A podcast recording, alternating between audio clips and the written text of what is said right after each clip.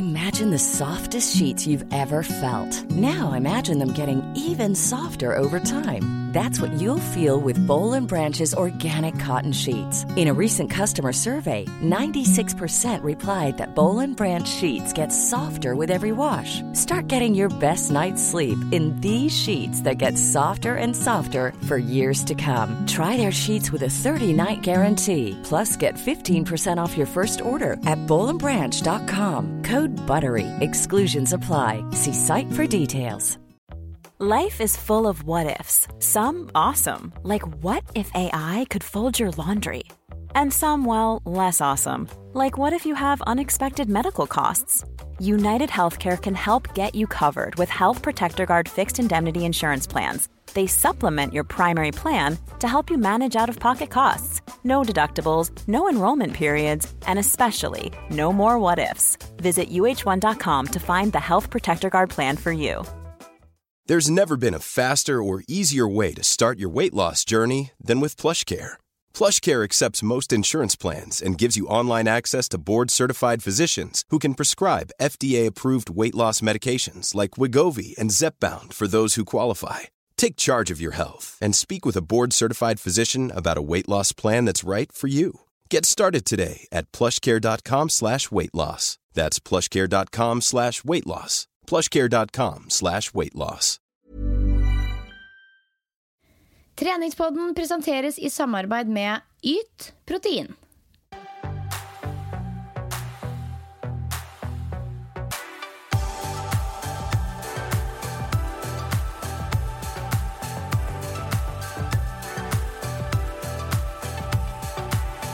Hei, kjære lyttere, og velkommen til en splitter no ny episode av Treningspodden.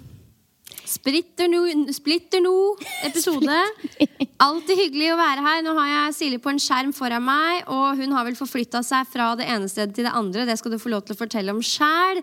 Jeg tror ikke det er bare jeg som gleder meg nå til å liksom høre status fra deg, Silje, for det er jo en del som har skjedd. Status på livet, status på livet. Ja, Skal jeg fortelle om det nå med en gang, altså? Ja, jeg syns det. Vi kan jo, vi kan jo gi en liten heads up på hva vi skal snakke om i dag. da For i dag er det mm, nemlig en uh, litt sånn stor trend som vi har lyst til å ta for oss. Jeg vet ikke om du har catcha det, Silje, fordi du er jo ute i det store utland. Men det her med sellerijus og drikke det hver morgen, det har liksom blussa opp litt igjen her i Norge. Og det er sånn klassisk greie som blir sånn stort, og folk tenker at oh, this is a magical recipe for a happy life, hvis du skjønner. Så jeg tenkte at vi skulle ta for oss det og rett og slett snakke oss igjennom gjennom hva som er greia, og om hvorvidt det er verdt å investere i eller ikke. da. Ja, jeg har fått med meg denne juskur-trenden. Det er helt riktig. Og vi snakker jo ikke egentlig så veldig mye om helsetrender og sunnhetstrender og treningstrender generelt her i treningspodden, men innimellom så er det jo litt gøy å snakke om ting som er veldig dagsaktuelt. Og akkurat det med denne juskuren, det er jo helt tydelig at det har tatt helt av både i USA og liksom blant de store sånn influenserne som eh, Kardashians og disse her. Men så har det også blitt snappa opp av en del hjemme i Norge. Så ja, jeg har lest meg litt opp på hva det innebærer, og hadde egentlig litt lyst til å teste den nå bare for moro skyld, siden vi tenkte å snakke litt om den i poden. Um, men det har jeg ikke fått til siden jeg ikke har juser her i leiligheten.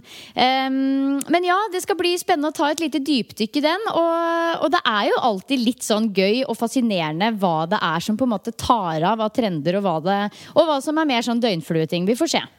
Absolutt. Og så I tillegg så skal vi ta en fot i bakken på vår egen trening og generelt status på livet. For det er litt det som er noe av hovedessensen i episoden uh, i dag. Uh, og så skal vi også snakke litt om kall det livet på treningssenteret. fordi nå merker i hvert fall jeg at uh, påskeferien er definitivt over. Folk begynner å ane sommer og sol, og da som alltid så trekker de jo enten ut i joggetur i parken med alle slags mulige rare joggestiler, eller inn på treningssenteret. Og um, med, liksom, I takt med at flere folk trekker inn på treningssenteret, så er det et par litt sånn irritasjonsmomenter som melder seg. Og det, jeg føler at det letter litt på trykken. Jeg kan lufte det med deg, Silje. Og så tror jeg det er mange av de som lytter, som kan kjenne seg litt igjen i det. da Ja, det er jo i sånne perioder som nå, hvor det er liksom veldig mange mennesker som er trukket inn på treningssenteret før sommeren, at man kanskje blir litt ekstra obs på diverse sånn Ja, hva slags oppførsel folk har på senteret, hva slags vaner og uvaner folk har, og hva det er man legger merke til som kanskje kan irritere litt. Da. Så ja, jeg så blant annet at Myren sportssenter, der hvor jeg jobber, eh, vanligvis når jeg er hjemme i Norge, de har laget litt sånn diverse kampanjer akkurat nå. Og det er nok ikke tilfeldig at det kommer nå. Som er f.eks.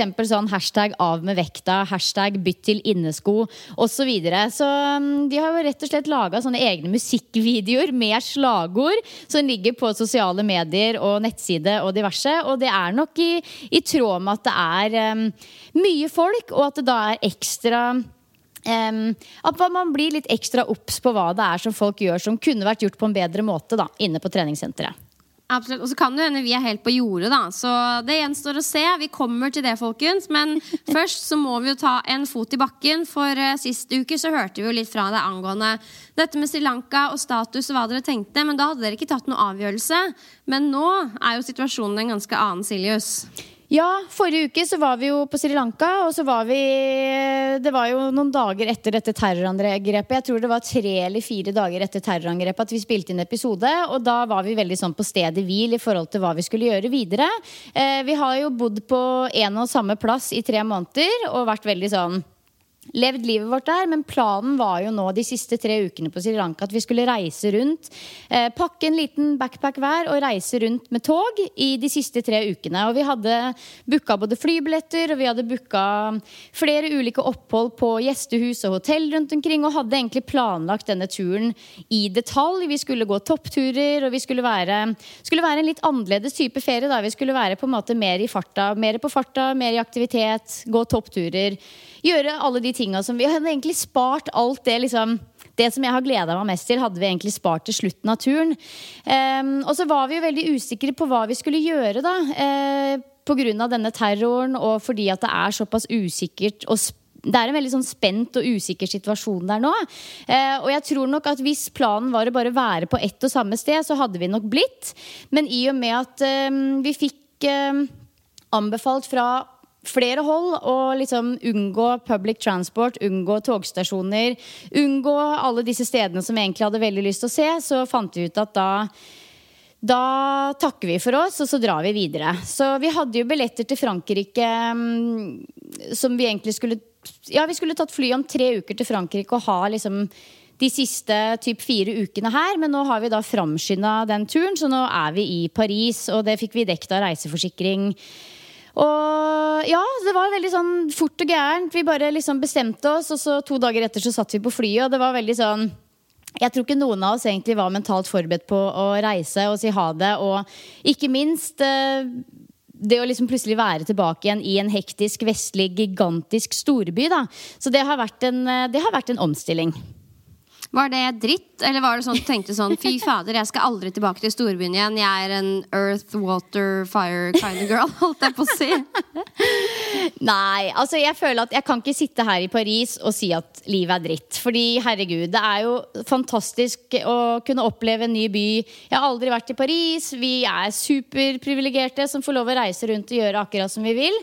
Eh, og, og det er fint og flott her, og vi koser oss og gjør mye kult. Men jeg tror på en måte det trenger heller ikke å være noe hemmelighet at det her på en måte har vært den delen av turen med mest deppa-stemning, for å si det sånn. Fordi jeg tror Ja, det handler vel litt om at vi heller ikke vet hva som er steget videre. Vi vet ikke hvor vi skal tilbringe de neste tre ukene. Altså, vi aner ikke. Og jeg er litt sånn person som liker å ha kontroll, så jeg kjenner at jeg klarer faktisk ikke å kose meg i denne byen og gjøre de tinga som jeg burde gjøre, og virkelig liksom nyte det 110% fordi at jeg hele tida driver og kverner i bakhodet at jeg vet ikke hva jeg skal neste uke. Jeg vet ikke hva jeg skal på lørdag, hvis du skjønner. Så mm, ja, vi har denne leiligheten nå i tre dager til, og så etter det så aner vi ikke hva vi skal. Altså, vi kan hoppe på et tog og pff, dra på interrail i Europa. Vi kan leie en bil og prøve å bestige noe fjell. Vi kan dra til Baskeland og gå fotturer langs kyststier. Altså, vi, vi, har masse muligheter, men det er også litt sånn økonomiske begrensninger og, og, værbegrensninger. Vi har jo egentlig ikke klær til å gjøre sånne type fjellting akkurat nå. Og, ja. Så det, er, eh, det har vært noen veldig sånn det har vært noen dager som har vært på en måte veldig fine. Veldig gøy å gjøre noe helt annet igjen. Men samtidig så har det stemninga blitt litt sånn overskygga av denne uvissheten. Og jeg tror nok at uh, dette her definitivt er på en måte den delen av turen hvor det har vært litt sånn Det har vært litt dårlig og kjip stemning, da. Og det, det, det er bare sånn det er. Uh, og man Ja. lærer jo mye av seg sjøl også i sånne situasjoner, tenker jeg. Ja, og så er det jo litt sånn treningssak å stå i de litt kjipe følelsene og den dårlige stemninga litt. Altså, det er jo som du sier, sånn er det noen ganger, og det er jo en del av livet og en del av det å være menneske. Og så vet vi at du er jo ikke den som liksom digger, som du selv sier det, og ikke har kontroll og ikke vite hva som skjer. Så du får i hvert fall trent på nettopp det. Da. Men jeg og jeg skjønner så godt hva du mener. Spesielt, eller Jeg bare tenker på Paris som en sånn storby hvor man koser seg hvis man har masse penger å bruke. Og man kan gå og shoppe litt, spise på liksom fine spisesteder, teste masse trening. Men det er jo ikke en helt sånn type tur dere er på.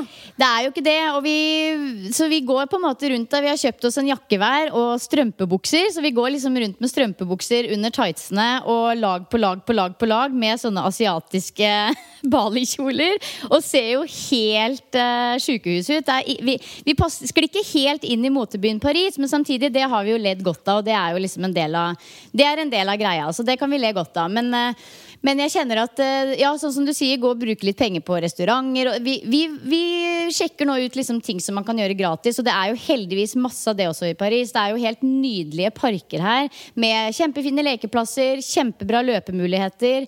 Og ja, og så hadde jeg jo lagd meg den gigalange lista over sånne type sporty ting jeg skulle gjøre i Paris. Det er jo veldig mye Ja. yoga. Masse, masse yoga. Det er um, løpegrupper. Det er masse forskjellige sånne um, litt sånn spenstige spinningkonsepter. Eh, men når vi liksom sitter her nå, så er det faktisk ganske trøblete å navigere seg rundt i den storbyen. For det tar så lang tid å komme seg fra A til B og fra B til C. Og det er så innmari stort her, så det har faktisk blitt mest med løping i parken ved siden av her.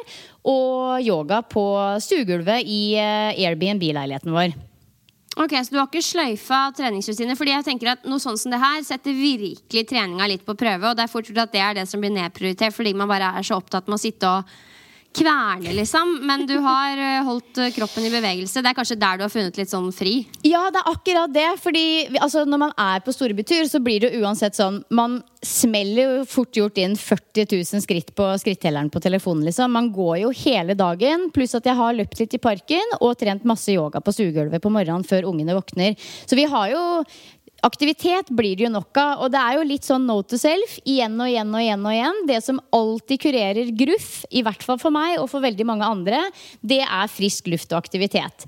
Så når det liksom koker litt ekstra, og jeg kjenner litt sånn ekstra på frustrasjonen, da er det bare å dra på seg skoa, dra på seg jakka og ta seg en tur ut. For det, det, det, det gjør noe med humøret, altså.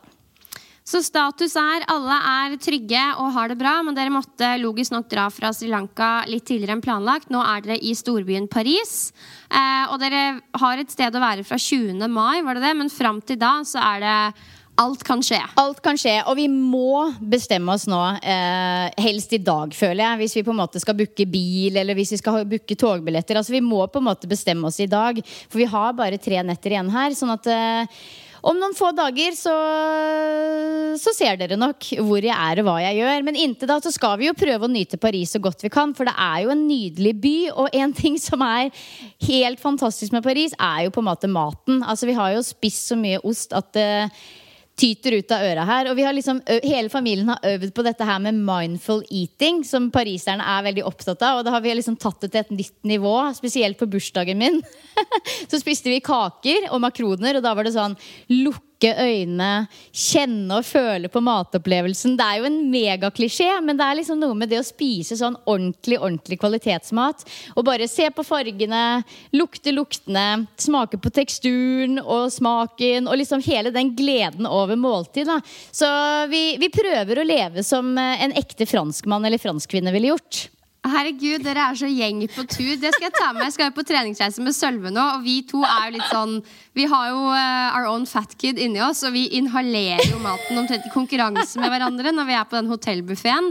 Så skal jeg si til han det at Silje ba meg om å trene på mindful eating, så skal vi to gjøre det. Det gleder jeg meg veldig. Åh, det er så morsomt! Men jeg tror nordmenn nå spiser annerledes enn franskmenn. Det er virkelig sånn Man legger ned kniv og gaffel mellom hver bit, hvis du skjønner. Sånn er det jo ikke hjemme i Norge. Der er det bare å kjøre taco ned på høykant.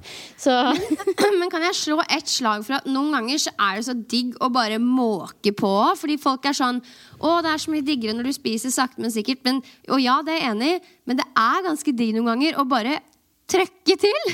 ja, jeg er enig i det, altså. Hvis man liksom spiser noe så simpelt som en blings med liksom eh, ost og en tomatskive og så en brødskive på toppen der igjen, liksom. En sånn sandwich i handa på veien fra et sted til et annet, så kan det være kanskje greit å bare dytte den nedpå. Men hvis man får et sånn måltid som du vet det ligger liksom mange timer bak, og det er liksom Jeg vet ikke. Da er det kanskje litt eh, mer ålreit å virkelig nyte opplevelsen, da. Jeg vet ikke. Vi har i hvert fall tulla mye med det her nede og øvd litt på det, da.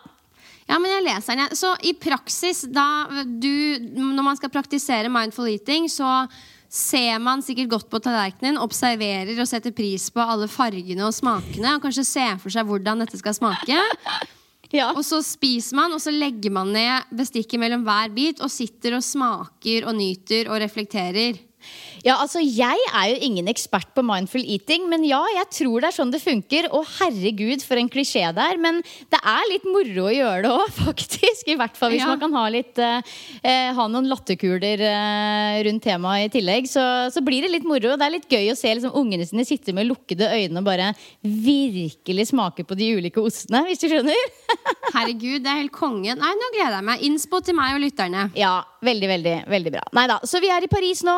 Skal være her i tre dager til. Og så tre uker med I Don't Know. Og så er det fire uker med eh, yoga, strand og surfeliv igjen. Så um, vi får se, sier jeg bare. Men det heller veldig mot at det blir noen fotturer et eller annet sted, og at det blir tre veldig aktive uker. Det tror jeg nok at det blir.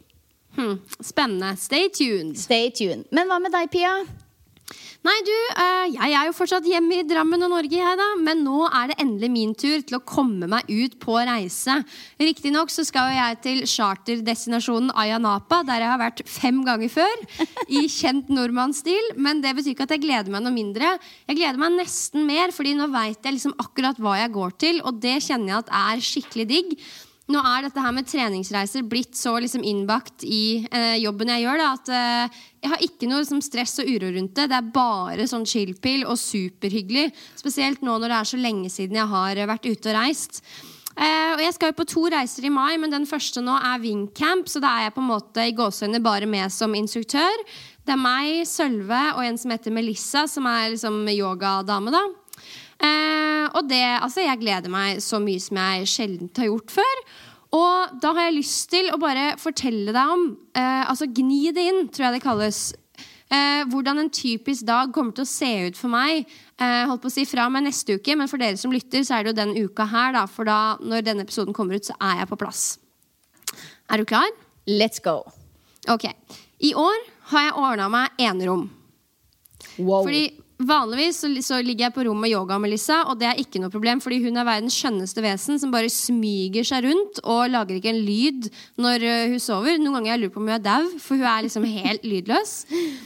Men det er jo digg å kunne ligge i stjerna og liksom avgi de lydene man vil, og være oppe så seint eller tidlig man vil. Du vet hvordan det er? Yes.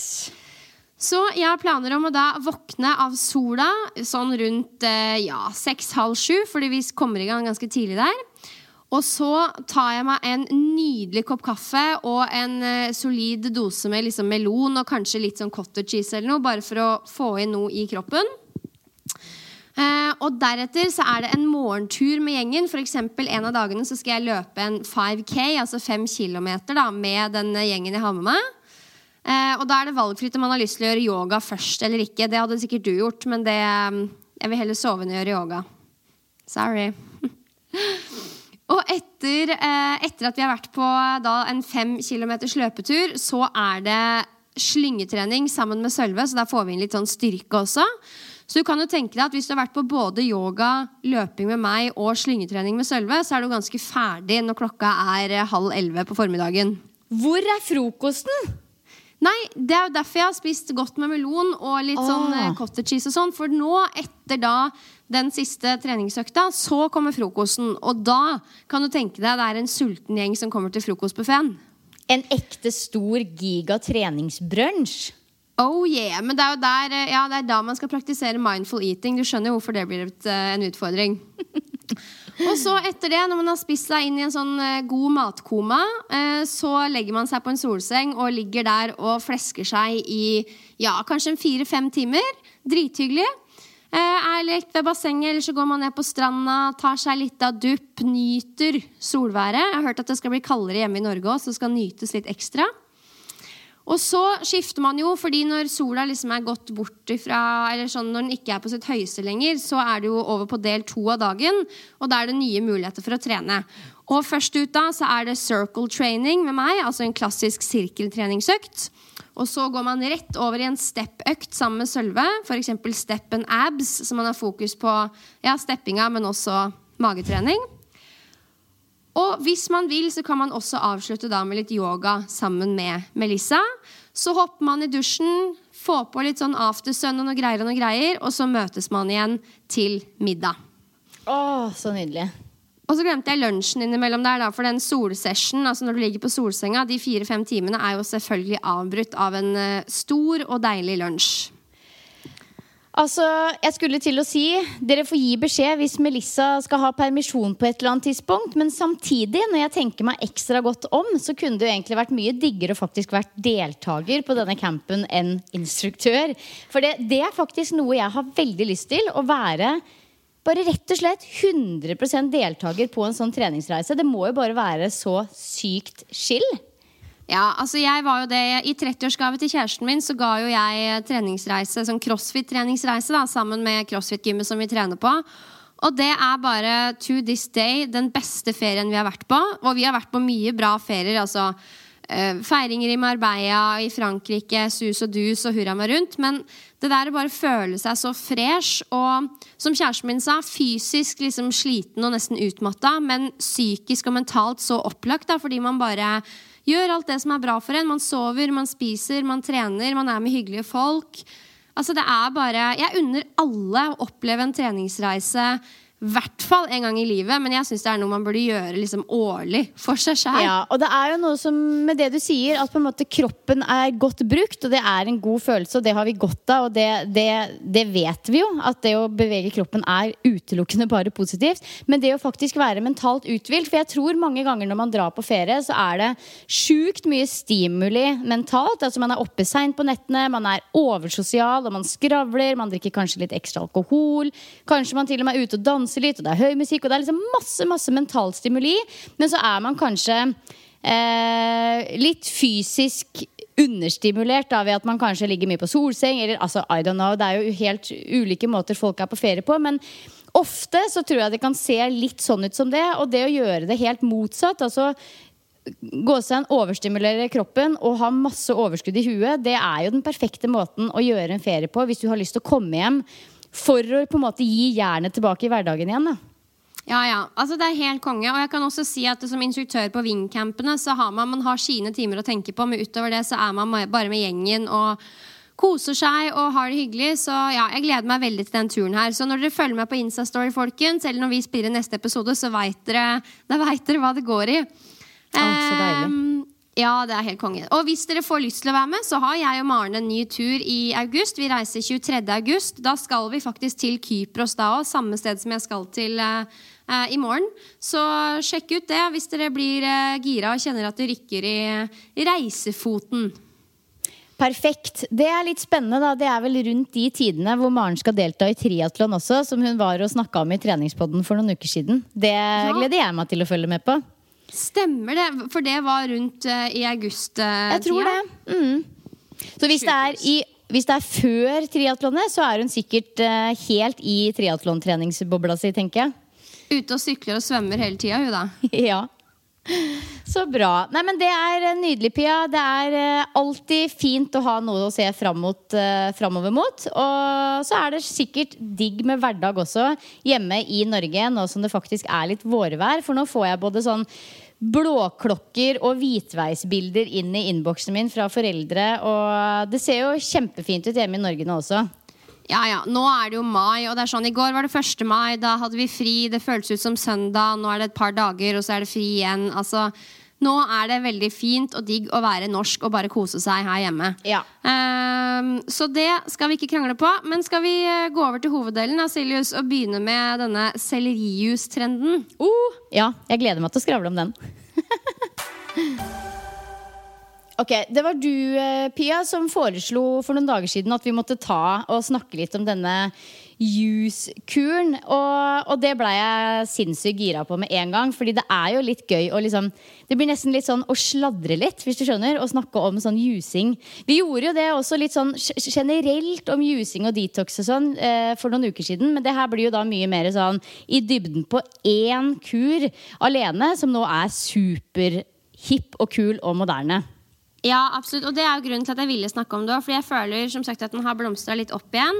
Eh, og det er en sånn greie sånn, Spesielt blant vanlige folk så blir de fort veldig sånn interessert i det. Fordi det virker Eller er ganske sånn enkelt. Det er liksom én grønnsak. Å, har den magical powers? Ok, kjendiser gjør det.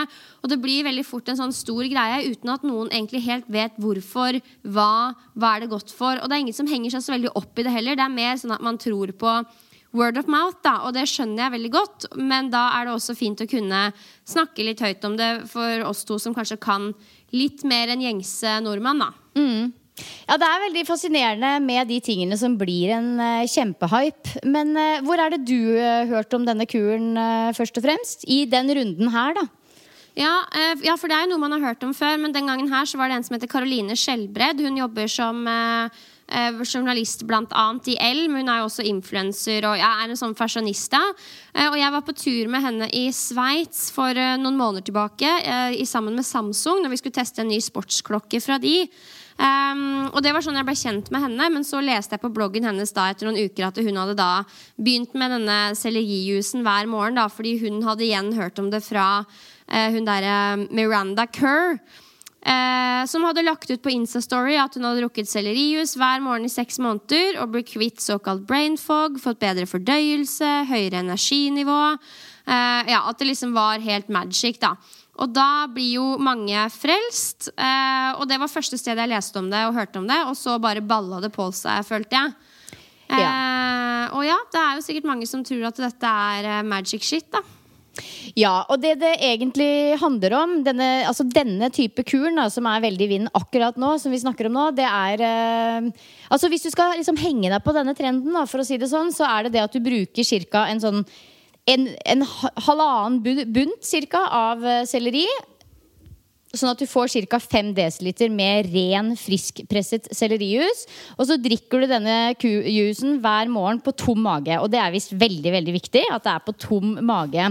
Og så må du vente minst et kvarter før du spiser frokost. Og um du skal ikke blande denne drikken med andre grønnsaker og frukter. Og du skal heller ikke tynne den ut med vann eller isbiter. Det skal være, liksom, det skal være helt rent. Det skal kun være selleri. Um, ja, og det er jo da denne, denne sellerijusen, eller denne mirakelkuren, da, um, den skal da gi deg bedre fordøyelse, rense opp i avfallsstoffer og tungmetaller i kroppen og minske hudproblemer som kviser og eksem, blant annet. Yes, og den sellerijus-trenden har blitt starta av en som kaller seg The Medical Medium Anthony William, som verken er lege eller ernæringsfysiolog, som bl.a. har skrevet bestselgerboka 'Originator of the Global Celery Juice Movement'. Mm. Uh, det, det, i seg sjøl høres jo helt sjukt ut. um, og stangselleri er først og fremst en kilde til vitamin K og folat. Den har også mindre mengder med kalium, mangan og vitamin C. Og generelt så er det jo en kalorifattig grønnsak som kan bidra til fiberinntak, som så mange andre typer grønnsaker. Eh, men hvis du sammenligner den med f.eks.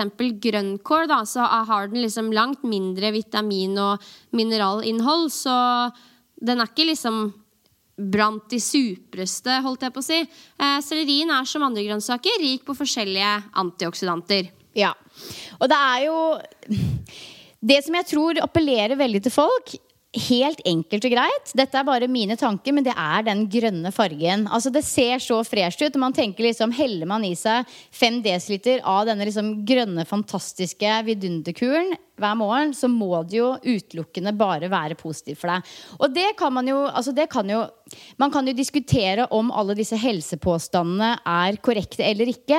Men om man skal dra fram noe positivt i dette her, så er det jo ikke akkurat direkte farlig. Det er jo veldig mye annet som um, selges der ute, og som promoteres der ute, og som på en måte hypes veldig opp, som ikke er like hva skal jeg si naturlig og, og, og ikke minst like billig som dette her. For det er jo ikke sånn at du liksom kommer til å kommer jo ikke til å gå helt i dørken økonomisk akkurat hvis du kjøper en bunt med selleri hver dag en periode.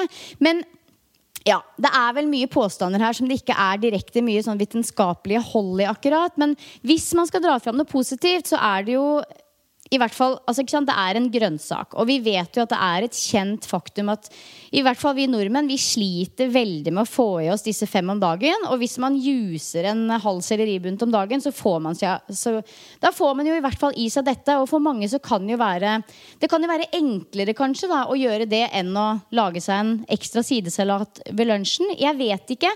Men ja, jeg tenker at det, man skal jo ikke Det er jo ikke noe sånn direkte helseskadelig, bortsett fra kanskje hvis man har allergier eller hvis man sliter med syreskader på tenna. Sånn, da er det kanskje ikke positivt, men sånn direkte helseskadelig, det er det jo ikke, heldigvis. Nei da. Men altså, enhver grønnsak er sunn, og den uh, vitenskapelige dokumentasjonen knytta til helsegevinst av å spise grønnsaker er jo først og fremst knytta til daglig inntak av forskjellige grønnsaker enn på en måte én grønnsak spesielt. Fordi det er liksom summen av alt som gir oss så mye verdifullt. da. Så det å si at sellerijus skal ha liksom nærmest en sånn mirakuløs helseeffekt, det er det ikke noe grunnlag for. Um, men generelt så kan vi jo si at grønnsaker forebygger hjerte- og karsykdom, slag, høyt blodtrykk, altså kreft Det er så bra for så sinnssykt mye. Uh, og kalorifattige grønnsaker metter jo veldig bra, så man kan spise mye uten å få i seg masse unødvendig energi. Uh, og kostfibre i grønnsakene bidrar til å holde fordøyelsen vår i gang. Og igjen, det gjør oss også mette. Mm. Uh, men de helseeffektene er knytta til inntaket av selve grønnsakene i plenum, og ikke minst i spiselig form, og ikke nødvendigvis liksom den jusa formen. da Mm. Eh, men som du sier, hvis det blir et supplement til et uh, bra kosthold ellers, så er det jo i hvert fall ikke skadelig på noen måte. Og jeg tenker jo at uh, jeg liker veldig godt tanken på å starte dagen med noe veldig sunt og bra som du gjør for deg selv. For jeg tror at det kan ha ringvirkninger og påvirke valga du tar resten av dagen. Da. Så sånn sett kan det være bra, for det er jo ikke naturlig kanskje å ta og bruke masse tid på å lage sellerijus, og så trykke nedpå et par brødskiver med Nugatti, på en måte. De fleste skjønner jo da at man ønsker å følge opp med noe sunt og bra. Men eh, vi kan vel lande på det at det er ikke noe magisk bra ved sellerijus. Nei. Men jeg, jeg, kjøper veldig det du sier om å starte dagen med eh, sunne, gode valg. Det får deg til å føle deg bra, og det gjør som du sier at du ønsker å følge opp resten av dagen med andre fine, gode valg som gjør deg glad og lykkelig på innsida. Og det er jo f.eks. dette her med å re opp senga. Det er jo mange som sverger til det, at man skal re opp senga hver morgen. For da får man en knallbra organisert, strukturert, nydelig start på dagen. Og det får deg til å liksom gi deg litt sånn mestringsfølelse på et vis. Da. Og det er nok litt det samme med denne jusen.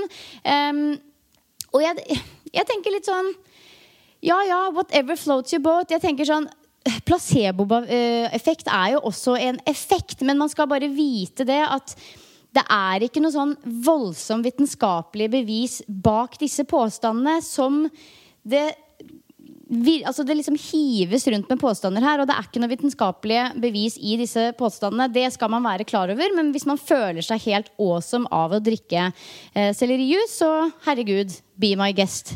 Ja, altså jeg eh, skal innrømme at jeg det siste halvåret har starta hver morgen med lunka vann jeg, med sitron og eplesidereddik. Og det er jo faktisk noe av det samme. Mange sier jo at det har liksom mirakuløse effekter, men så vet man også at det er ikke noe som liksom Det er ikke noe kjempehold i det. Men det er mer bare at jeg liker følelsen. Jeg liker å gjøre det. Jeg liker å starte dagen med vann uansett, så hvorfor ikke ta oppi noen sure greier? Eh, så jeg, jeg, kaster jo stein i glasshus, for jeg gjør jo på en måte en sånn ting selv. Selv om jeg vet at det ikke, er, eh, at det ikke utgjør mirakler. Da. Men jeg bare jeg liker den greia, liksom. Ja, og det er du jo ikke alene om. Det er jo det som er Det er i hvert fall 100% sikkert at folk er glad i sånne greier som dette her. Og dette her med denne sellerijusen, det er jo på ingen måte den første av den type trend. Vi har jo nå hatt denne kokostrenden som virkelig har liksom det har jo vært tatt helt av med den kokostrenden. Det har liksom roa seg litt nå. Eh, og så har vi jo hatt papayatrend. Altså, jeg husker eh, for lenge siden, holdt jeg på å si. Jeg er sikkert sånn tilbake til eh, jeg vet ikke, Når jeg var ung, i hvert fall, så husker jeg det var veldig mye snakk om grapefruit. At det liksom Ja. skulle gjøre deg tynn og, og fabulous. Eh, og Here's a cool fact a crocodile can't stick out its tongue. Another cool fact you can get short term health insurance for a month or just under a year in some states. United Healthcare short term insurance plans are designed for people who are between jobs, coming off their parents' plan, or turning a side hustle into a full time gig.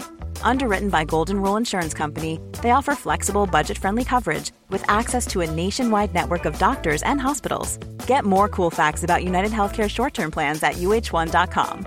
There's never been a faster or easier way to start your weight loss journey than with PlushCare.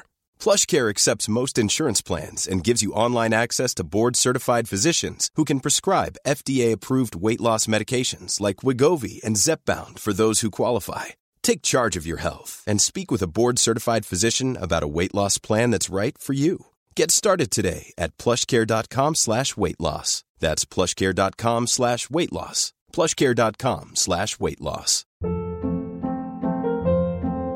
Hold up. What was that? Boring. No flavor. That was as bad as those leftovers you ate all week. Kiki Palmer here, and it's time to say hello to something fresh and guilt-free. Hello Fresh. Jazz up dinner with pecan-crusted chicken or garlic butter shrimp scampi. Now that's music to my mouth. Hello Fresh. Let's get this dinner party started. Discover all the delicious possibilities at hellofresh.com.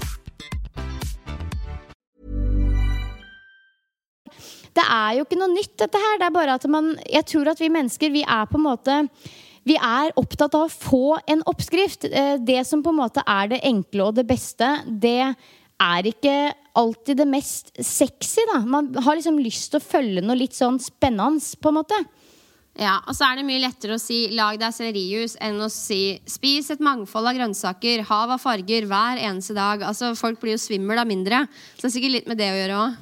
Ja, jeg tenker det. Så ja, det er eh, Men jeg syns jo igjen det er alltid veldig spennende og fascinerende å følge med på disse trendene. Og spesielt da følge med litt på hva det er som faktisk tar helt av. Eh, For noe er jo litt sånn det kommer, og så etter 24 timer så er det borte, og ingen husker hva det var engang.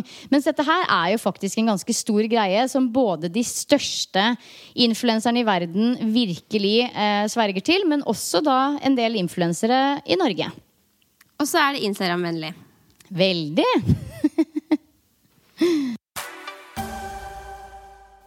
Ok, Men eh, Pia, vi vet jo at du har et eh, hjemmegym eh, i garasjen, holdt jeg på å si, i, i kjelleren hjemme. Men jeg vet jo at du fortsatt går litt på tradisjonelt treningssenter fortsatt. Og hva er det på en måte som du, hvis vi skal peile det inn på treningsuvaner her nå, hva er det du irriterer deg mest over på treningssenter? Åh, åh, jeg på å si Det er så mye. Det er ikke så mye, men det er noen ting. Og nå, og nå er jo, Vi står litt sånn i fare for å lage en veldig negativ episode. Det er jo ikke det som er målet, men vi bare begynte tilfeldigvis å snakke om det. Og så fant vi ut at det er ganske lættis å dele erfaringer rundt de tingene her. For jeg tror at jeg irriterer meg sikkert over ting som du aldri har tenkt over. da men øhm, ok, det første, som kanskje høres litt sånn der eh, Om ikke arrogant ut, så litt sånn at jeg tror at eh, alle stirrer på meg. Men jeg føler at jeg merker så sjukt godt når noen stirrer på meg. Altså det er Altså Folk som f.eks. gjør tunge markløft, da, og så setter de seg ned og, med blikket rett mot deg og sitter og ser på deg trene i pausene sine. Jeg syns det er så forbanna irriterende. Og det skal jeg være ærlig og si at det er jo som regel menn. Jeg vet ikke om de tenker over at de gjør det, eller hva som er greia. Og det er sikkert mange grunner til at de gjør det.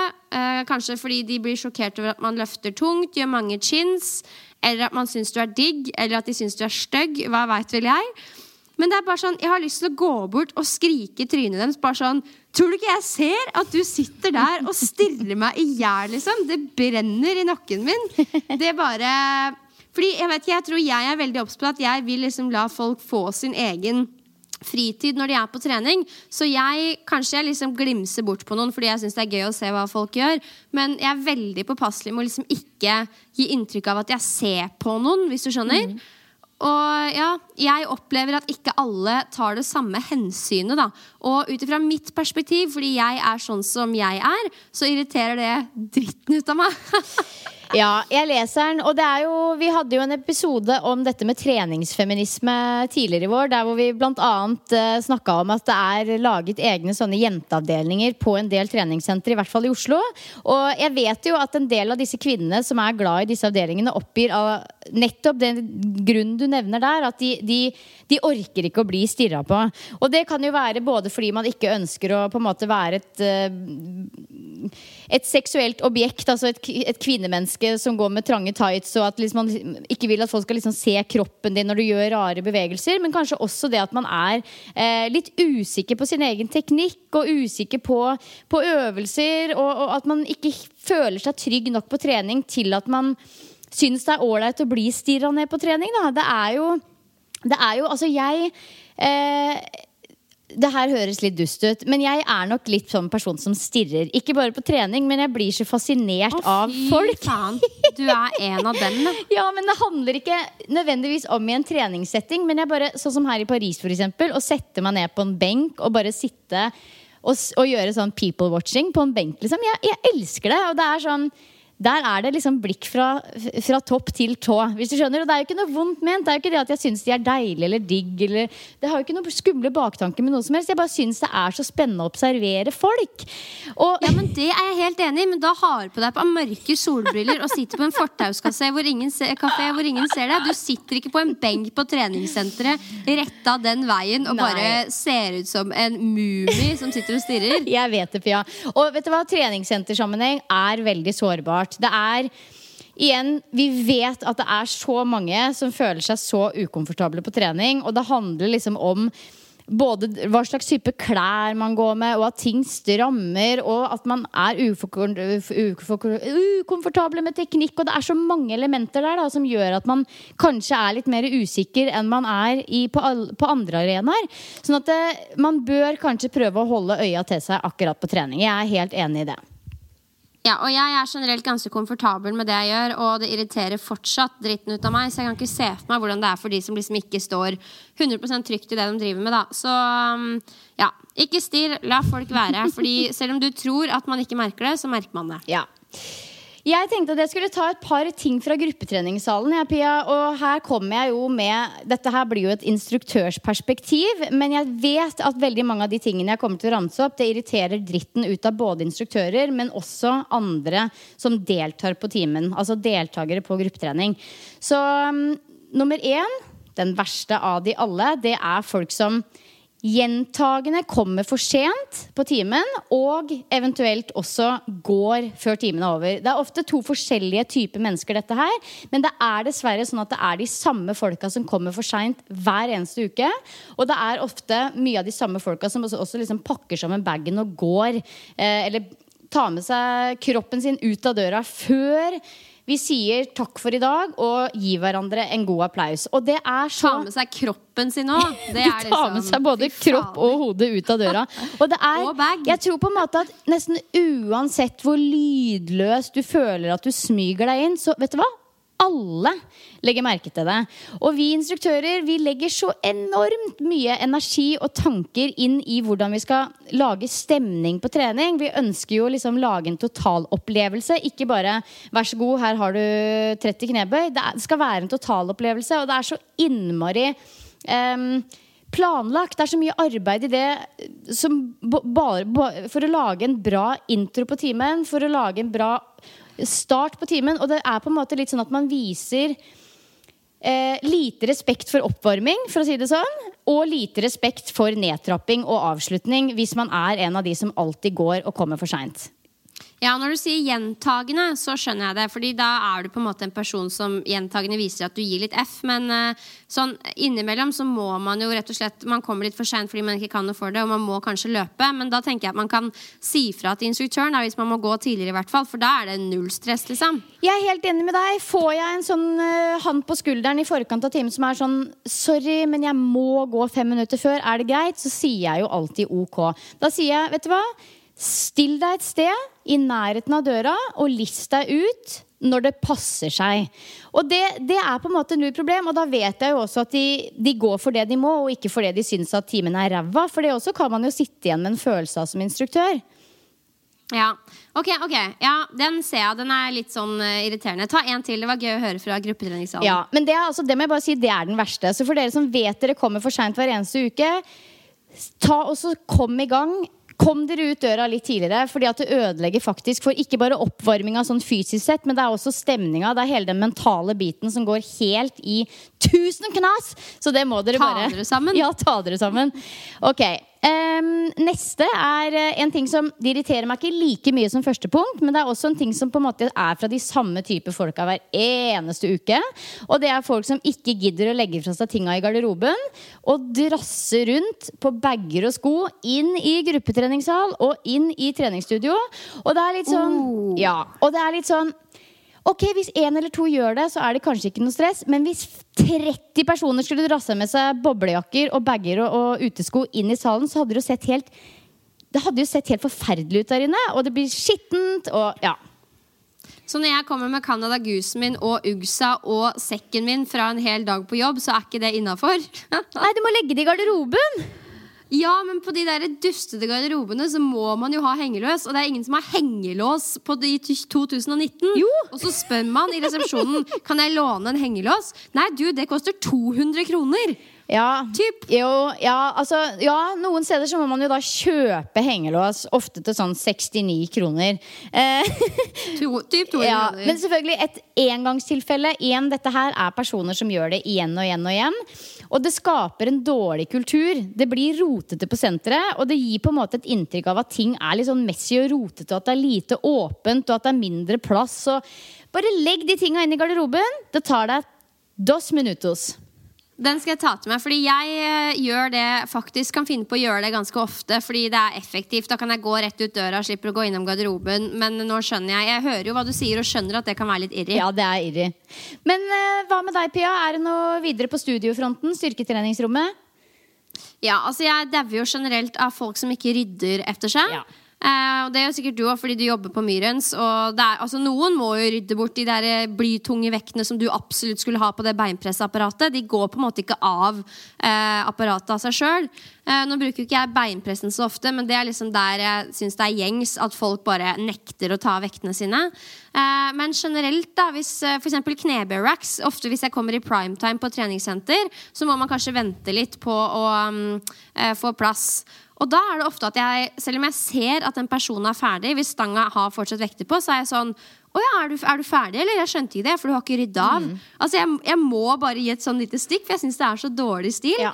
Eh, men selvfølgelig, fordi de er sånne personer som de er, for å generalisere maks, så sier de bare sånn Ja, jeg er ferdig. Og så går de. Ah, Men vet du hva? Tips fra meg, Pia. Gi beskjed til resepsjonen. Hvis du ser personer som ikke rydder av stanga, så sier du det fra når du går. Da sier du bare sånn, vet du hva? Den personen som er der og der og ser sånn og sånn ut, og til og med hvis du har et navn, rydder ikke opp etter seg, for da har vi noen å ta, hvis du skjønner. Altså, vi, vi som det, Altså, I kid you not. Vi, på, vi har ledermøter hver eneste møte, vi i ledelsen på Myren Sportssenter. Og dette her er et tema som kommer opp igjen og igjen. Hva fader skal vi gjøre med de folka som ikke rydder? For det er et Ikke bare ser det rotete ut, men det er også et problem at alt utstyret på en måte i gåstegn alltid er brukt, selv om det ikke er det. Så folk klager på at vi har for lite utstyr. Og så kommer det kanskje Olga på 80 som, som ikke klarer å løfte av disse 20 kilos vektskivene. Og det, det gjør på en måte at det blir veldig sånn begrensende plass å være da, på trening hvis det er utstyr som ligger og slenger overalt. Og jeg tror det er litt sånn at hvis man hvis man ikke tar av utstyret på si knebøystanga, hvis vi drar det eksempelet videre, én gang, da er det veldig fort gjort at man ikke gjør det neste gang også, fordi man på en måte kom unna med det. Mens hvis man begynner å gjøre det altså Vi er jo vanedyr alle sammen. Hvis man rydder av stanga hver eneste gang, da rydder man av stanga hver eneste gang. Uansett hvor god eller dårlig tid man har. Så jeg tror at, Og det, det er ganske flaut som voksen person på over 18 år på treningssenter å bli kjefta på av personalet, men det blir de. Hvis vi får beskjed, hvis vi får beskjed om hvem det er som ikke rydder, da er det ikke noe kjære mor, altså. Da er det kjefting. Ok, Jeg tror jeg hadde følt meg like mye loser hvis jeg gikk i resepsjonen og sladra, men da vet jeg at jeg kan det. i Det hvert fall kan du, og du kan jo Du kan skrive en anonym lapp også, for den saks skyld. Altså Seriøst, det er så viktig. Fordi det, det som er greia er at det er ikke På et treningssenter med si 3000 medlemmer, så er det kanskje bare ti av de som ikke rydder. Hvis du skjønner Men de er der jo selvfølgelig hver eneste kveld etter klokka åtte på kvelden, når det er lite folk på jobb, og da er det umulig å vite hvem det er som gjør det. Men kan jeg også ta et snikbilde av de og lage masse sånn flyers og skrive 'wanted' og henge opp rundt på senteret? Er det også greit? Usikker. Ja, men Det er bra, det er godt å vite at det kan bli gjort noe med. Men jeg tenker at hvis folk tenker at eh, hver og en er kulturbærer, og det du velger å gjøre, det kommuniseres jo også til resten av gjengen, så bare, altså, bare rydd opp etter deg. Dette her har folk lært. Dessverre så tror jeg ikke at de folka kanskje nødvendigvis hører på treningspodden, men eh, ja, da kan i hvert fall vi lære de opp, da. Da kan vi lære de opp. Og det er, jeg vet ikke pff, hva slags tiltak som hjelper. Jeg tror faktisk det å gå face to face og ta de direkte på det, det er den beste metoden. Fordi sånne mora di jobber ikke her-skilt. Sorry, men det funker ikke. Det gjør ikke det. Men det må liksom, det må tas ved rota, tror jeg, altså. Ja, Og så en ting til som jeg må si som irriterer meg litt. Eh, det er folk som lager lyd, altså. Og jeg veit jo at det må til innimellom. For all del selv også. Hvis jeg eh, gjør et tungt løft, så må det kanskje komme en lyd innimellom. Men det er sånn, når du ligger og puster og peser på legg-curlen på en måte, og lar de der vektplatene deise i bakken hver gang, og du i tillegg har på deg liksom en Better Body-singlet som du omtrent ikke kunne hatt på deg, altså da, da blir jeg bare sånn Det, det fucker med hjernen min, liksom. Jeg blir så forbanna. Ja, for dette her har jo vi snakka om før i treningspodden, dette med lyd. Og du er ømfintlig på lyd. Og jeg vet jo at veldig mange andre er det òg, og jeg tror spesielt når det kommer sånne det er et eller annet med de lydene som enkelte lager på trening, som på en eller annen måte kan nesten sammenlignes litt med sexlyder. på en eller annen litt sånn ekkel måte Og jeg tror folk blir så ekstremt ukomfortable da, av å stå ved siden av en person som stønner og grynter og, og peser og puster. Og det er liksom et eller annet med at det er litt sånn øh, eh, Litt sånn øh, At det er nesten litt sånn privat, hvis du skjønner? Ja, men jeg har, tenkt, ja, jeg har prøvd å tenke på liksom hvorfor det irriterer meg. Det irriterer meg jo generelt på trening med folk som skal gjøre så jævlig mye ut av seg. Mm. Som liksom skal se ut som en million dollars, enten det er jenter eller gutter, som skal lage lyd, og som liksom er så mye. Men så blir jeg også sånn Herregud, la de få lov til det. Hvorfor irriterer det deg? Men det bare, det irriterer meg. Jeg kan ikke noe for det. Ja, du blir irritert av det. Og jeg kan forstå det, men jeg blir ikke sånn veldig irritert av det sjøl. Og jeg tror kanskje det er fordi at noen av favorittmenneskene mine på treningssenteret, der hvor jeg jobber, de lager lyd. Så jeg har på en måte blitt litt vant til det, tror jeg. Og det har blitt litt sånn lættis-greie. Og, og, og, jeg tror på en måte Ja, jeg er bare veldig glad i enkelte mennesker som lager mye lyd på trening. Da, og derfor så har jeg sikkert litt høyere toleranse for det. Men, men jeg kan forstå at det kan være ubehagelig å stå, eh, å stå ved siden av noen som liksom grynter og, og, stønner noe helt forferdelig. Fordi det er liksom, liksom Skal man late som man ikke hører det? Skal man se en annen vei? Altså, Hva skal man gjøre, liksom? Ja, og så er det jo gjerne ikke på tunge markedsfulle knebøy det skjer. Det er jo gjerne i kabelapparatet, på leggkøllen, på bicepskøl. Altså, ja. Og det er ikke sånn at jeg mister nattesøvnen over det her, men hvis noen spør meg, så sier jeg at du kan gjerne liksom tune det litt ned. Litt grann men, de spør, men de spør jo aldri. Nei. Ok, En til fra hver, da. Ok, Jeg har en til som også er ganske viktig for meg i eh, gruppetreningssammenheng. Og nå må jeg bare understreke at når jeg snakker om disse ulike gruppetreningssammenhengene, så kommer det også litt an på hvilken type timer det er. Men de type timene hvor stemning er en viktig faktor for totalopplevelsen, så er det på en måte dette her er kjempeviktig, det jeg skal ta opp nå. Og det er folk, altså veldig ofte venninner eller kompiser som går sammen på trening, som hvisker og tisker og fniser og holder på.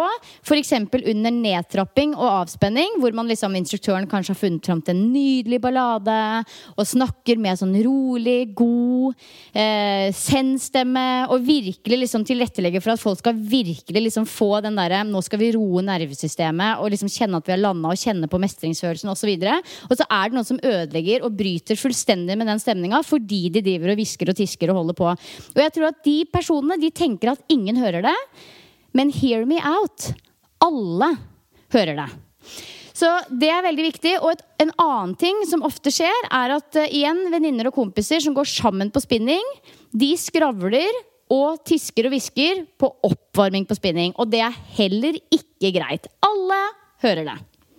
Åh, oh, ja, men det er sånn det er lenge siden du har sett venninna di. Dere skal ta en kjapp treningsøkt, og begge må løpe hver til sitt etterpå. Jeg kan ta meg selv i det at uh, ja, jeg har slått av en liten prat og fått et lite hysj fra spinninginstruktøren. Ja, og det er uh, Altså, jeg er den første som hysjer på trening. Jeg prøver selvfølgelig først å liksom få øyekontakt, og så viser jeg sånn pekefinger mot munn, hysj-hysj-symbol direkte inn i øya på denne personen. Men hvis jeg ikke får til det, så går jeg av spinningsykkelen og sier at enten så må dere ta praten ute, eller så må dere være stille. Beklager. Og vet du hva? Det tror jeg du gjorde på meg og Rasmus faktisk en gang vi var og skulle teste spinningtimen Ja, ja. Jeg gjør det med alle. Det var et par setninger, og så var det sånn Hysj! Ja.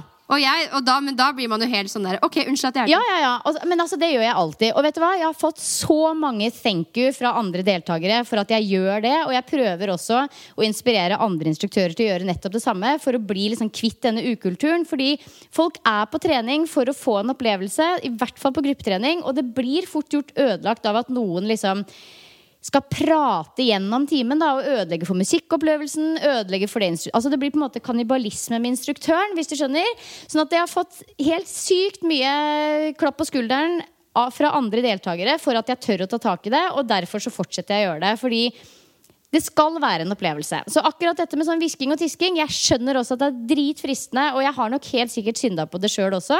Men prøv å være litt obs på det. Ja. Min siste er ehm, eh, ikke noe som er på et studio, men i crossfit-sammenheng. Og det er jo egentlig ikke noe jeg irriterer meg over nevneverdig der og da. Fordi når man trener crossfit, så er man så sjukt i sin egen boble at man har ikke tid til å følge med på andre. Jeg er i hvert fall det. Eh, men det som kan irritere meg litt, er folk som liksom jukser på crossfit-økter. Eh, og det er ikke sånn at jeg Det har jo ikke noe å si for meg, og det er kanskje det som irriterer meg minst, men jeg tenker bare at det er så jævlig dumt å gjøre, fordi det går jo bare utover en selv. Eh, og noen ganger så blir det jo veldig sånn obvious når man for snakker om økta etterpå, eller man logger, og så er det bare sånn de har fått inn helt sjuke ting liksom, som du tenker sånn Det der så jeg jo at du ikke gjorde. Eh, det kan liksom Det kan Jeg merker meg det noen ganger, da, så tenker jeg sånn Ja ja, det går jo bare utover deg sjøl. Men det irriterer meg ikke kanskje på samme måte. Men uh, kan avslutte med en liten message til alle de som enten gjør crossfit eller alle mulige andre ting og andre typer trening. Det lønner seg aldri på noe som helst måte. Det har ingenting å si om du liksom klarer noe litt kjappere eller litt flere reps. Det går jo bare utover deg sjøl. Mye bedre å trene grundig og bra og få til bevegelsen og få maks ut av økta. Fordi alle andre driter jo egentlig i hva du gjør. Alle tenker på seg sjøl. Det er helt riktig. Helt riktig. Så that's, uh, that's my final uh, irritasjonsmoment. Ja. Jeg har et par til, men jeg skal ta det veldig kjapt. Igjen, i gruppetreningssalen så er det ofte sånn at man På noen gruppetrening eh, På noen gruppetreningstimer så er det kanskje sånn at man deler opp timen i to deler. At én del er kondisjon og én er styrke, f.eks. Og at man da velger liksom, Da må man virkelig som instruktør velge med omhu hvilken eh, styrkebevegelser man ønsker å ha med. Og da gjør man kanskje noe litt smart, f.eks. en knallbra flerleddsøvelse som knebøy. For eksempel. Ok, så setter du opp denne økta. Få folk i gang. Og så tror du ikke det alltid er noen som legger seg ned på rygg og tar situps istedenfor. Og det er på en måte noe som jeg så veldig mye av før. Men som det nå er litt mindre av, men det skjer fortsatt til stadighet. Og det er på en måte noe som forbauser meg igjen og igjen, for jeg har så lyst til å bare spørre sånn But why? Men det er fordi de er skada eller noe. Nei, det er jo ofte ikke det. Det er fordi de er mer ute etter å feel the burn med 200 situps enn å ta en bra knebøy. Tenker jeg. Men jeg har jo noen ganger tatt tak i disse kundene og faktisk spurt er det, hvorfor gjør du det. Og det er jo litt sånn åh, sorry, men jeg bare Jeg får trent så lite, så jeg må bare gjøre det som jeg liker best. Og sånn Men det er også Og selvfølgelig, har man en skade som man ikke får gjort øvelsen, så er det jo bare helt great at man tar tak i det og tar ansvar og gjør noe annet. Men hvis det er fordi du er på en måte ute etter å feel the burn, kan du ikke bare legge deg ned og ta noen situps etter timen, tenker jeg. Ja, den ser. Men ok, vil jeg si at du har for på Sats, da når jeg gikk der, så har de sånne klassiske cross-training-økter der hvor du gjør forskjellige øvelser på forskjellige stasjoner. Og hvis den ene stasjonen eksempel er kettlebell-sving, der instruktøren viser at kula skal opp i øyehøyde, eh, så kan jeg finne på å ta kula over hodet. Eller hvis hun viser utfall framover, så tar jeg utfall bakover. Er det sånn som du tenker at uh, instruktøren kan irritere seg litt over? Fordi jeg, jeg tror Jeg har tenkt inni meg at kanskje det, fordi det kommuniserer noe til de andre deltakerne òg. At å ja, hun bare velger å gjøre noe annet. Men samtidig så er det sånn, hvor mye skal man gjøre ut av det? liksom Så man går bort til instruktøren og bare Du, er det greit at jeg tar kula oppover hodet istedenfor foran øya, sånn som du viste? Nei, jeg tenker at dette her Det blir jo en sånn minimal tilpassa som en en variasjon av øvelsen som er tilpassa deg, og det tenker jeg at det får gå.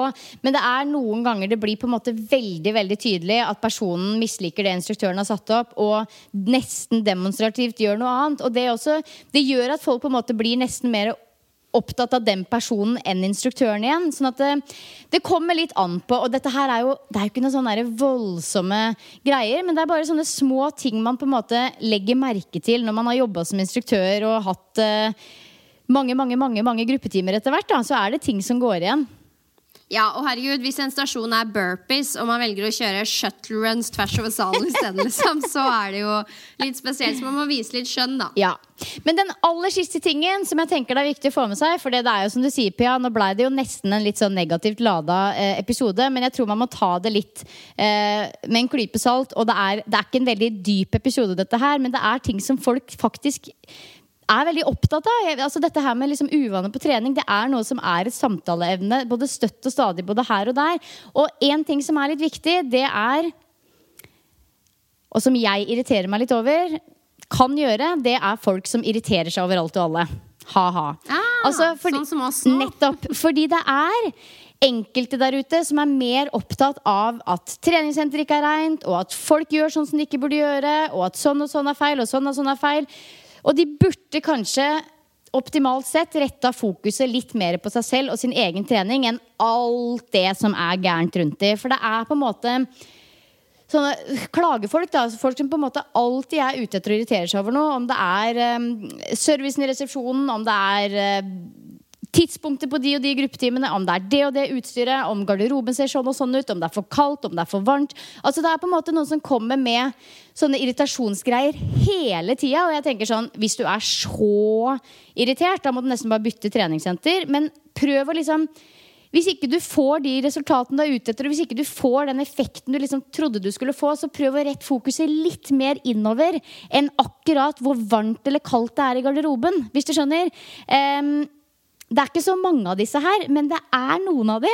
Og prøv å ikke irritere dere så mye, folkens, tenker jeg.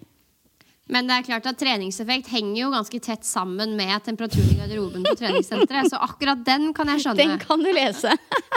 Det er faktisk vitenskapelig bevist. oh, ja. Nei da. Nei, Og jeg tror ikke egentlig verken du eller meg Vi er vel ikke personer som går rundt og irriterer oss så altfor mye over ting som skjer på trening. For generelt så er jo folk dritkule og hyggelige og ålreite. Og det er generelt veldig, veldig bra nivå på treningssenter i Norge. Både når det gjelder utstyr og service og, og renhold og det meste. Så jeg tror på en måte at det, det er jo bare bagateller, dette her, men samtidig så er det jo noe folk er opptatt av. Nettopp dette med uvaner. Og jeg tror at jo mer liksom, man legger merke til én ting, jo mer irritert blir man. Og det ser vi at folk er jo veldig opptatt av f.eks. renhold og folk som ikke vasker etter seg på apparater. Og det er jo en greie for folk. Så, og det er jo også en arena hvor mange tilbringer mye tid, og da blir man også opptatt av hva som skjer på den arenaen. Ja, det er bra Vi fikk ut vår irritasjon i dag, da. Nå setter vi en strek på det, og så slutter vi å irritere oss noe mer i 2019. Enig. Alright. Når man er i Paris, så blir man jo litt inspirert av maten også her. Det er jo noe helt annet enn det var på Sri Lanka. Og det er jo mye mer liksom feit mat og helt annerledes mat. Det er veldig mye ost og veldig mye kjøtt og liksom helt andre typer ting enn det jeg egentlig har spist. Men én uh, ting som jeg tenkte jeg skulle dele i poden i dag, det er, det er faktisk sånn opprinnelig så er det en italiensk oppskrift, men det er noe som jeg tror mange der ute har spist. Og det er nok noe de aller fleste har spist, men det er noe som fort går litt sånn i glemmeboka. Og det er, ja, det er oppskrift på caprese, nemlig tomat- og mozzarellasalat. Og det er dritdigg. Oh, ja. Det er litt som man glemmer, føler jeg. Som er bare helt sjukt digg. Jeg vet, og det har tre ingredienser, i hvert fall hvis du gjør den så enkel som mulig. Og vi, den, vi har lagd en del litt sånn tapasaktig mat hjemme her i leiligheten denne uka her. Og jeg lagde den her om dagen, og det er så sykt friskt og digg. Og det du trenger, det er én fersk mozzarellaost. Og da deler du opp den i tynne skiver. Og så trenger du fire til fem tomater. Deler opp de i skiver. Og så sånn jeg gjør det, i hvert fall, er at jeg legger disse her annenhver gang på en tallerken. Og så drysser jeg over eh, basili, altså fersk basilikum med litt olje og litt pepper. Og det er perfekt som en tapas, eller som en siderett, eller som noe sammen med grillmaten. Altså Det er superdigg og superfresht og veldig, veldig enkelt. Absolutt. Og så er det digg med litt sånn balsamico-eddik over. Den der brune, vet du. Mm, den er òg veldig, veldig god. Så ja, er, man kan gjøre mye annet òg. Man kan ha over pin stekte pinnekjerner, og man kan ha over f.eks. litt hjemmelaga pesto. Altså Det er masse muligheter, men det her er en sånn superenkel variant. Og ja, tenkte jeg skulle dele den siden jeg er i Paris og er inspirert av ost, selv om denne her sånn egentlig kommer fra Italia.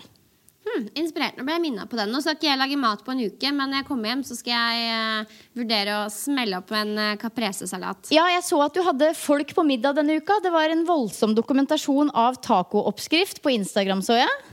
Ja, gud, jeg skulle jo ha vlogga det egentlig, men jeg skulle jo egentlig ikke gjøre noe ut av det. Men så var jeg bare sånn, herregud, det her blir for bra til å ikke vise frem til folk. men det er jo han crossfit-kompisen min som er superrutinert på kjøkkenet, og han har vist meg um, Eller sendt meg som snaps av sånn sjuke tacomåltider i hele 2019. Så nå var jeg sånn, vet du hva, vi ber hjem en gjeng hit, og så lager vi taco, sånn at du kan vise meg og lære meg. Um, ja, det var jo en opplevelse. De som ikke har sett det, kan gå inn på høydepunkter på Instagrammen min, så ligger det der. Jeg tror det står Taco Luxus eller et eller annet sånt heter det. Og der kan dere se hele moroa med et blogginnlegg med oppskrift. Da, men det var sånn spesiell guacamole, egne sauser fra Meny, entrecôte som vi kverna, og som vi brukte som kjøtt. Vellagra jarlsberg og manchego som ost. Altså, det var helt sjukehus. Åh, ja. Tacoen den kan gjøres veldig enkel, og den kan også gjøres veldig luksus. Oh yes. Mm. Så bra. Men du, Pia, hva skal du eh, når, Hvor mange dager er det til du reiser? Eh, jeg reiser i natt, faktisk. Oi! Så eh, nå skal jeg bare jobbe på videre. Jeg har deadline på et par saker til ShapeUp. Jeg skal ha noen PT-kunder, og så skal jeg trene crossfit i kveld. Så skal jeg pakke bagen, og så skal jeg ta flytoget fem over fire fra Drammen i natt. Eh, og så går flyet til Ayanapa klokka kvart over sju. Da. Så da sitter vi på flyet på vei nedover. Så, men når dere hører episoden, så er jeg på plass. Forhåpentligvis blitt litt brun og blid. Og koser meg glugg med hotellbuffé og trening og fine folk. Å, så deilig. Det høres helt uh, supert ut, uh, Pia. Det høres helt supert ut. hva skal du? Men det er jo ingen som veit. Det er ingen som veit, men jeg uh, pff, ja. Hvordan ser dagen ut, da? Du, dagen den er ikke så verst. Nå er klokka 11.30, så nå er det liksom formiddag her. Og unger og mann er ute og koser seg i parken ved siden av her. Og de kommer hjem nå klokka tolv og skulle kjøpe med seg bagett og ost og litt salat. Så kommer vi til å spise en lunsj her hjemme, og så skal vi ned og sjekke ut Katakombene i Paris, som er eh, noen sånne sinnssyke underjordiske ganger som bl.a. Brukt, har blitt brukt som gravplass her i Paris, så vi skal være ekte turister. Og etter det så skal vi eh, dra til en annen park hvor de har sånn eh, hva skal jeg si? De har jo ikke Tuftepark der, men det er en sånn kjempestor sånn treningspark. Og det digger jo både meg og, og ungene, så vi skal tilbringe ettermiddagen der. Og så får vi se om vi eh, ja, spiser en middag ute eller spiser en middag inne. Vi, eh, Ja. Det er på en måte planen i dag. Så vi er ekte turister denne uka her. Det føles, man vi er liksom på storbyferie med Ja, litt, litt, sånn, eh, litt mindre budsjett enn man kanskje ville, ellers ville hatt i Paris. Men dere må unne dere litt. da Dere er jo mest sannsynlig der bare en gang i livet sammen, sånn som nå. Det tror jeg nok helt sikkert at vi er. Og Paris er jo en nydelig by, og det er nesten litt rart du ikke har vært her. Um, men det er en veldig stor by. Jeg var liksom ikke klar over at det var så gigantisk som det faktisk var. Uh, så det er jo bare, bare det å komme seg rundt her er jo et lite prosjekt. Og det er så mye kule folk, og det er så innmari sånn typisk, hvis du skjønner. Jeg føler at Paris er sånn Det er akkurat sånn som du forestiller det fra film og, og TV. Så veldig gøy å oppleve. Gøy, så Neste gang vi poddes, da er eh, jeg på Ayanapa, og du er eh, Gudene veit hvor du er. Det, men det gleder vi oss til å finne ut av. Jeg tror jeg er enten et sted innenlands i Frankrike eller eh, i Spania. Og går Forhåpentligvis med poddemuligheter. Da. Hvis ikke så får jeg be Sølve til å gjeste podden. Nei da, det blir poddemuligheter. Vi er, jeg tror vi er ganske sikra wifi her i Frankrike, så ja. De neste syv ukene Jeg skal hjem om, til Norge om syv uker, og de neste syv ukene så er vi sikra god wifi. Yes, sounds good. Du som lytter, jeg håper du likte episoden. Som Silje sa, så var vi jo ikke akkurat ute på dypet her i dag. Men eh, noen ganger så er det gøy å bare være lette og ledige og lufte noen av de tankene som vi har. Fordi av erfaring så har jo gjerne dere noen av de samme. Del gjerne liksom ting som dere tenker over på trening. Eller hvis du har testa Celius-trenden, så er jo det også kjempegøy å høre om. Eh, som nevnt så demmer vi det ikke nødvendigvis nedenom og hjem i det hele tatt, men vi er opptatt av at folk liksom kjenner til sannheten rundt sånne trender. da Og det håper vi at du lærte litt mer om nå. Så ja, håper du får en fantastisk uke, og tusen takk for at du lytta nok en gang. Ha en fabelaktig uke. Vi snakkes neste uke. Ha det! Ha det!